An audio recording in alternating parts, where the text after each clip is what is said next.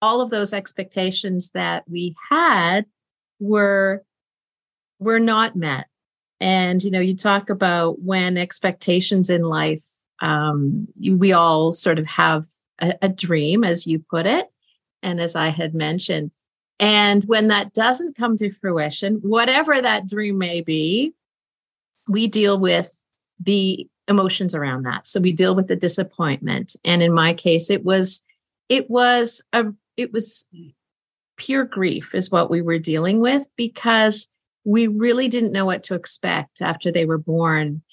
They were born prematurely and then at three and a half weeks was when we got the diagnosis that one of our daughters was uh, she had a brain injury probably from the birth and she would have physical disabilities and they weren't sure what the extent of them would be Welcome to the Persistence U podcast with Lizbeth, and that's you as in university.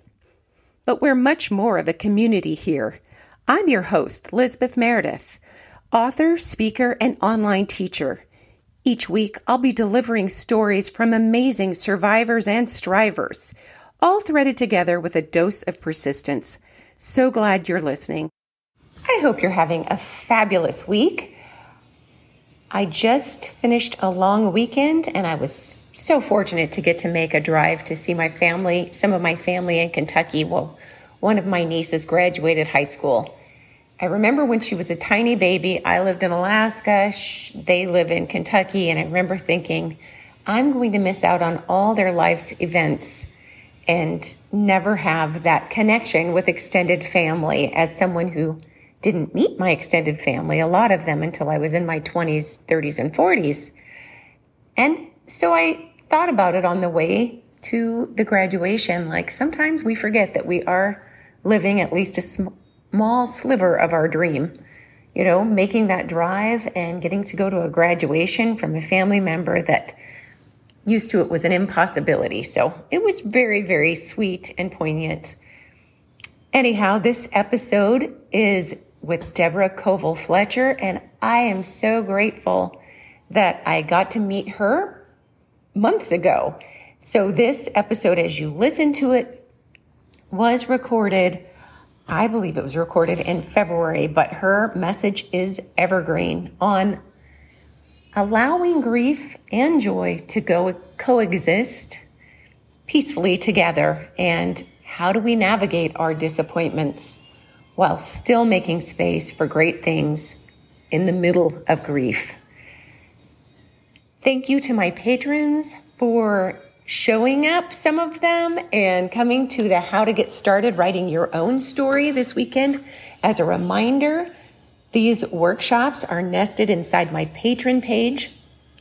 Being a patron means for $2 or $5 or whatever you choose a month, Above that, um, you can get access to classes I teach and a little Q&A each month. So we have how to leverage your love of reading books into a side hustle. That was the first workshop available on video. And now we have the one on getting started writing your book, the benefits of writing memoir, and ways to avoid the pitfalls when you first begin writing your own story, whether it's for legacy or publication or just for the healing journey. Thanks so much for being here as ever, and I think you're going to enjoy this week's episode very much. If you do, share it with a friend. Uh, feel free to become a patron if you are so inclined for two or five dollars a month, and or give the podcast a rating. Appreciate you very, very much. Hello, hello, hello. And thank you for being here again at Persistence U podcast. Of course, you know by now that we are on YouTube in the last many episodes, just as we are on audio wherever you listen to your podcast. So thank you so much. I know your time is a gift, and it's one that I don't take for granted. Today, we're going to hear from, in just a moment, Deborah Covell Fletcher who is now an adult educator, a speaker, and a mom of twin daughters. She also works as a realtor, and it kind of feeds her obsession with snooping around in other people's homes. which I think sounds like pretty much fun. As a busy mom and advocate for her daughter who lives with multiple disabilities, Deb found the time to jot down stories, lessons learned, and inadvertent observations, most which found their way into her book, Finding Your Hey, H E Y.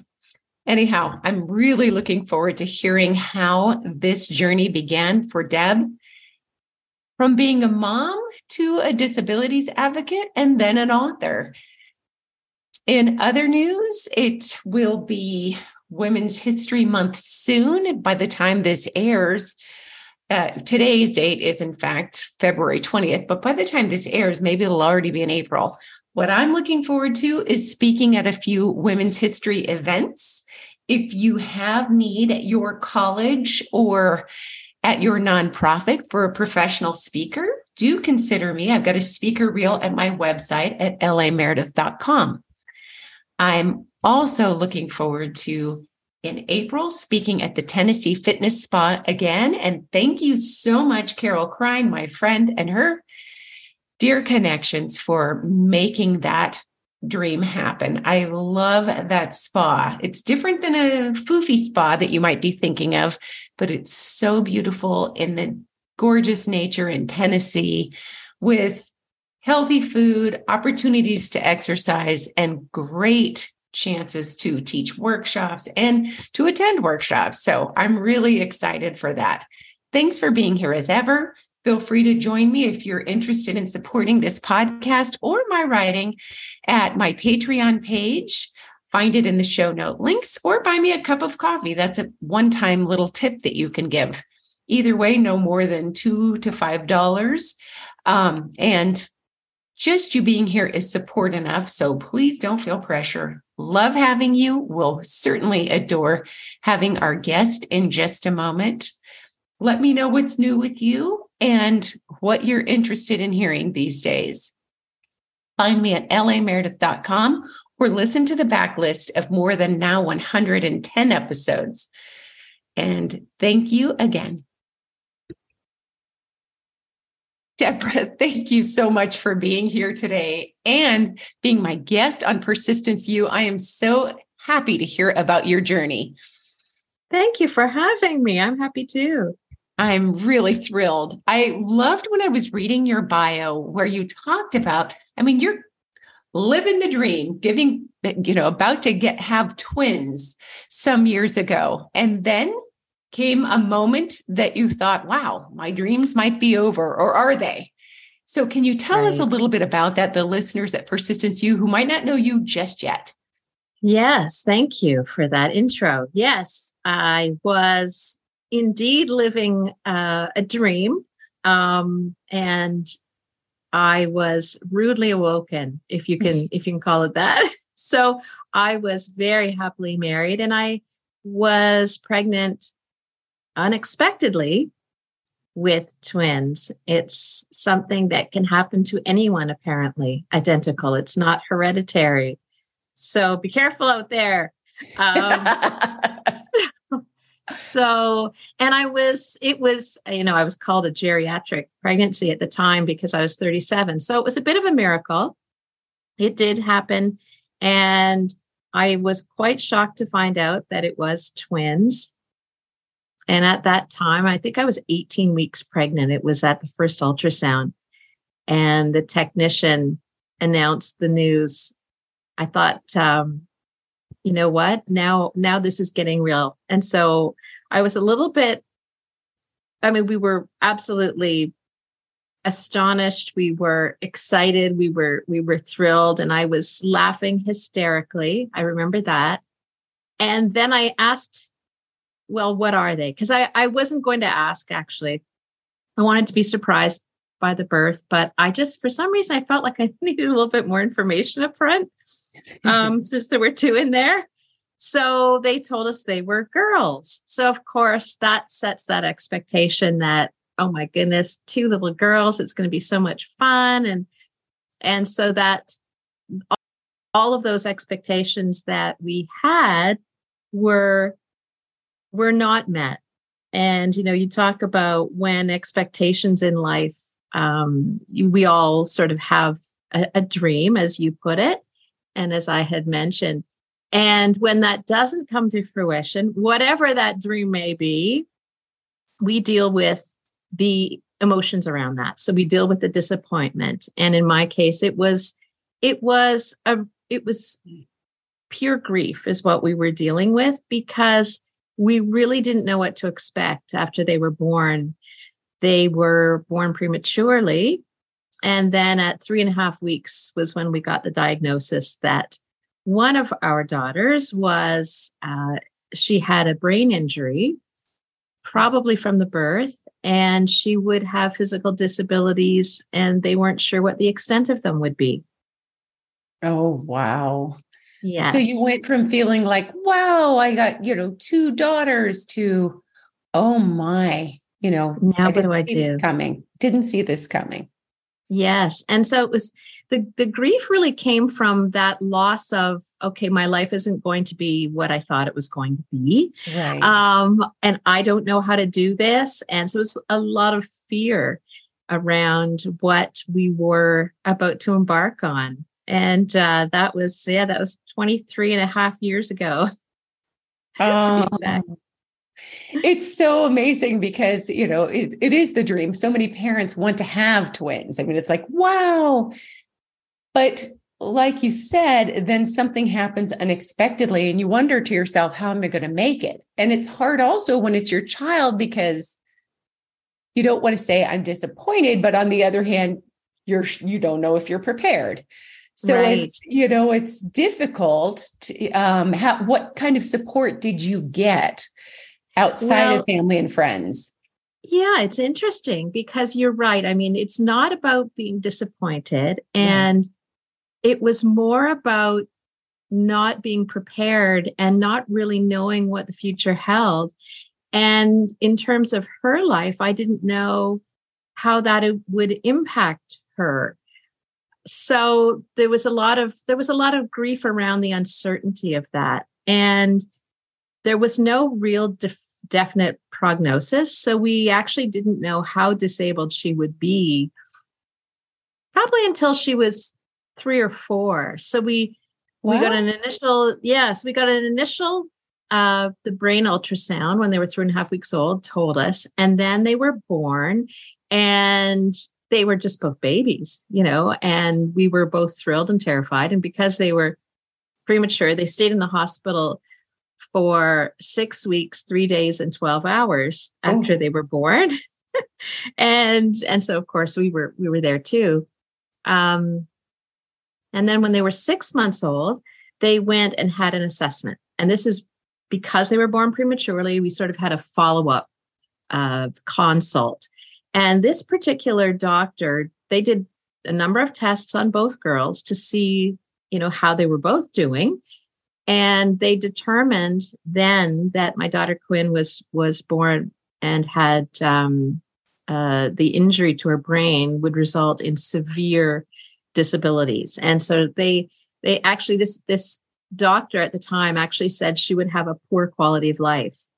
Okay. And so we took that news and we were then devastated all over again because we had still been holding on to hope that she would be you know um, able to lead a fairly what we could call in air quotes normal life. Right whatever so that, that was not right whatever that is exactly. Right. so that was not to be and in fact she is severely disabled so she has no fine or gross motor skills. She is in a wheelchair She's incontinent. She can't eat through her mouth. So she eats through a G tube, uh, a liquid formula through her stomach.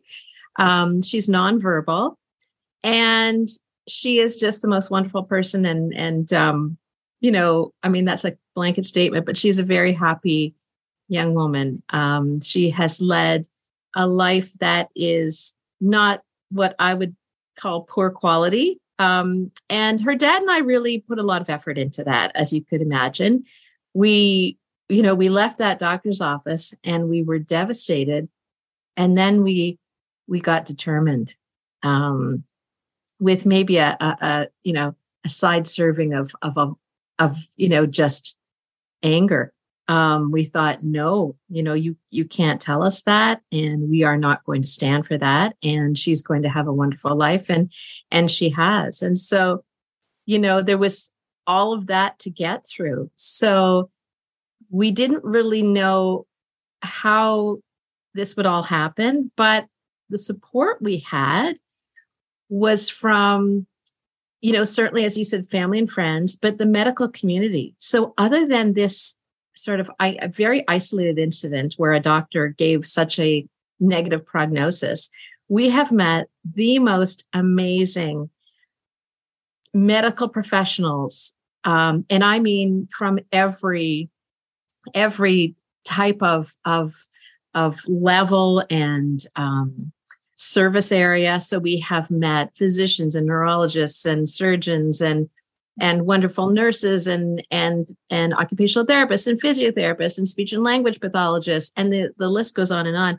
I have a I've kept every business card and I have a stack. It's about it's about three inches high. I just kept them, all of the therapists that she's met and um, you know, from every like social workers and and everything. And I can honestly say that we have loved every single one of them.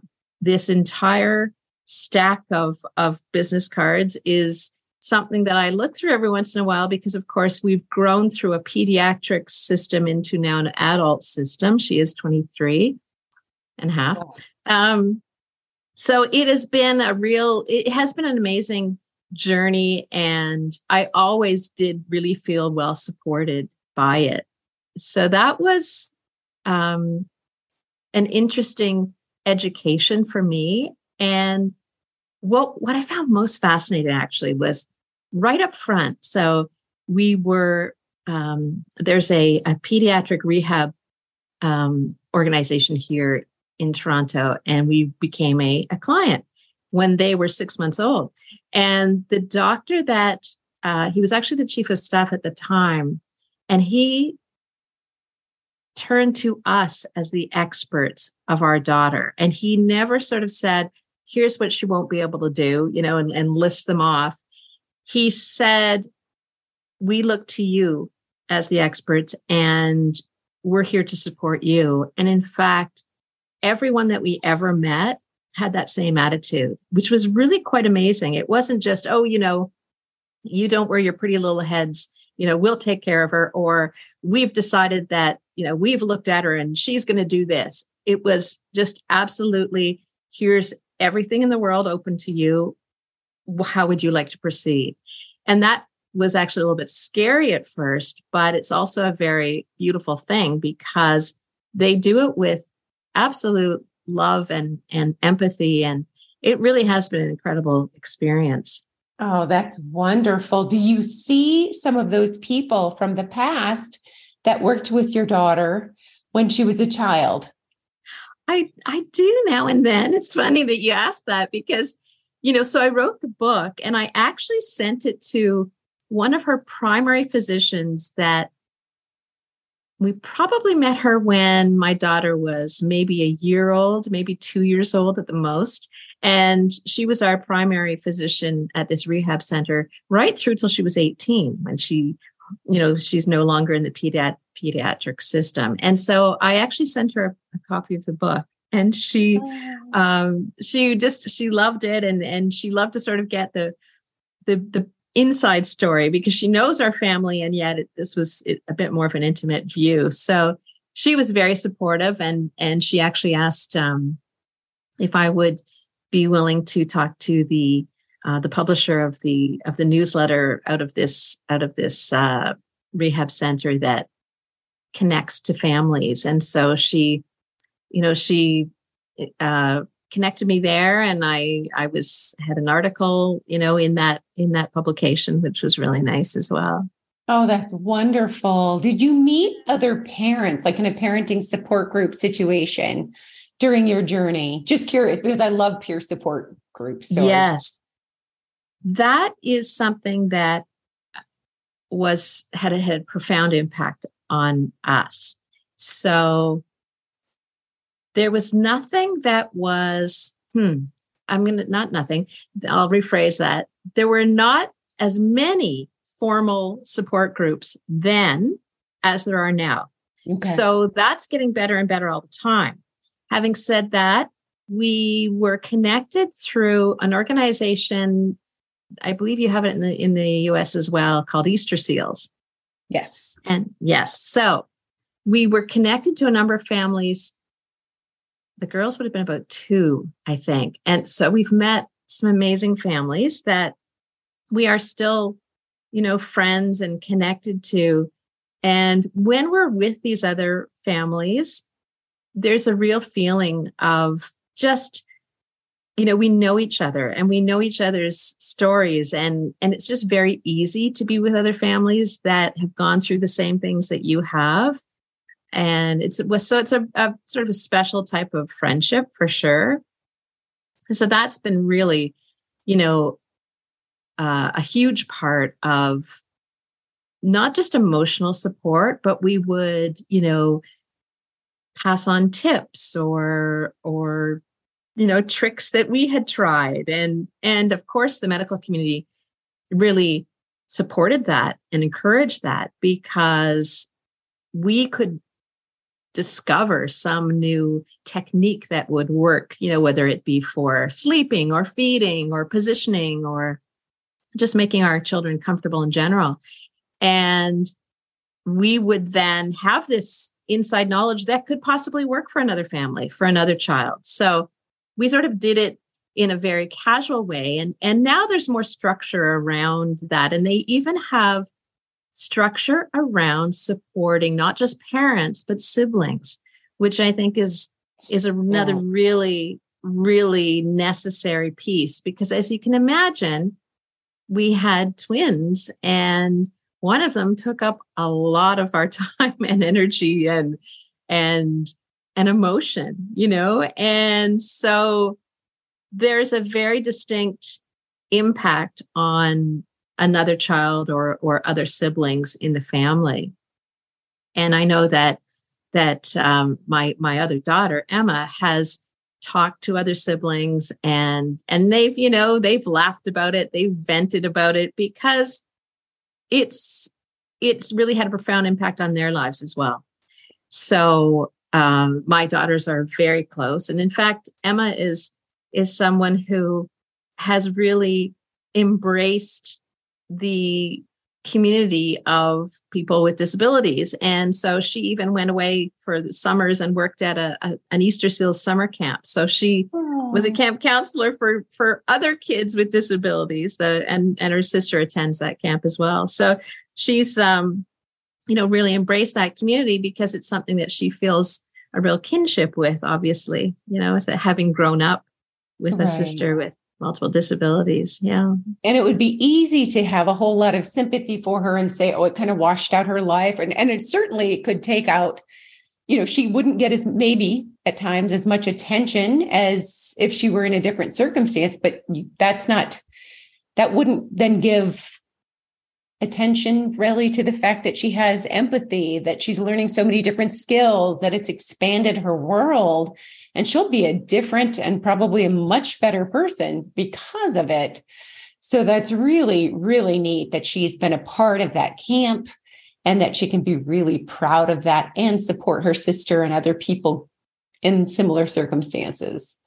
Yeah, that's that's absolutely true. I mean, she would, you know, she would start she would sort of make a joke about all of this um, because you know she she uses humor as we do to um, to make life a little easier to make the challenges in life a little easier and to to sort of offset any feelings of you know guilt resentment that kind of thing. And so she's develop this really great sense of humor along with this the along with the empathy and um, which will serve her well you know because oh, yes. as we know life is full of challenges. It's not supposed to be easy. It's not supposed to be you know that you achieve some level of of happily ever after. Um, and so you know i wouldn't have chosen this for her but she has she has learned a lot of really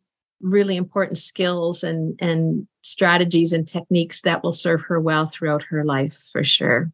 Oh, I think that's so terrific. What would you say, not just to expectant parents, but to people who have an image in their mind of what their dream looks like and they're served a completely different set of circumstances as often if not always happens to many of us you know that they get something far different. And when you've been taught that oh if i just believe in my dreams and do all of the right things my choices will amount to this dream you know? A right. plus b equals c. And it's like no not at all. You know you right. talk about having a dream and you thought the dream was over. So what would you say to that younger self now that you've gone through it and done a lot of work and and are proud of your family wow wow that's that is the big question you know it's funny because in the beginning there was just so much uncertainty and a lot of a lot of grief a lot of sadness and I remember just saying to myself, why me? You know, why her? And I think a lot of us do that when mm-hmm. when things get challenging. You know, we can say this isn't fair. And so eventually, I don't know, this voice in my head just said, Well, why not you? You know, I what you know, it's not there's there's no certainty. And it's not that, you know, you live this this life of of being what you think is is good and and there's this immediate reward it doesn't work that way bad things happen to good people good things happen to bad people you know so there so so to look at it from that perspective of well this happened right there's no reason there's no um it's it's not about being fair or not this is just what we've been dealt with here. Okay, so great, we're over that. And so now what do we do?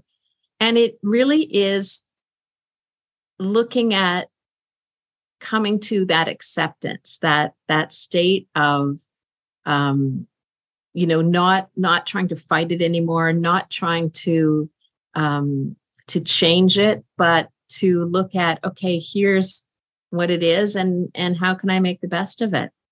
I love it. That's fantastic.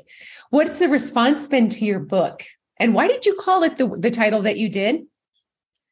So well, I'll answer that first. So it's called Finding Your Hey. And the book is really it's it's part memoir, but it's part sort of I was I was looking back and I thought, why why am I a happy person? You know, why is why do I consider life to be despite all of the challenges to be um, you know why do i feel like i have purpose and why do i feel so so i started to sort of think about how i how i accomplished this what was my journey and so i looked to my dad first of all because my first real experience with with grief in and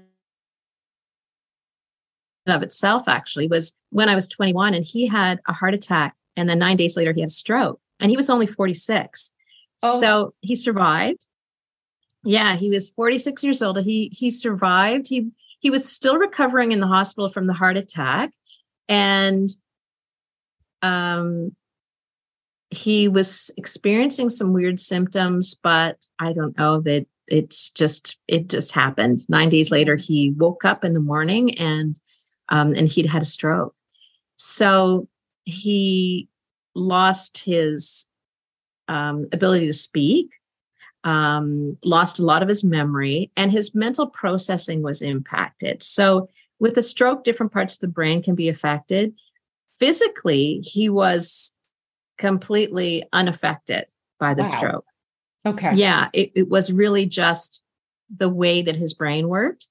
So he got his speech back through two years of, of speech therapy. There was still a little bit of um, you know we could tell that he was not you know speaking the same probably someone meeting him for the first time wouldn't be able to tell but uh, his and his memory his short-term memory started to come back a little better as well but he was never able to work in the career and in the job that he had worked in okay. so that part of his life was over which as you can imagine would be pretty traumatic when you're only 46 years old right so he came through that with just grace and courage and positivity. And he lived to be 82 years old. And in the end, it was his heart that failed him. You know, it had, um, there had the damage had been done, but he lived a very full life, golfed three days a week. And, you know, he was, he was a very happy person.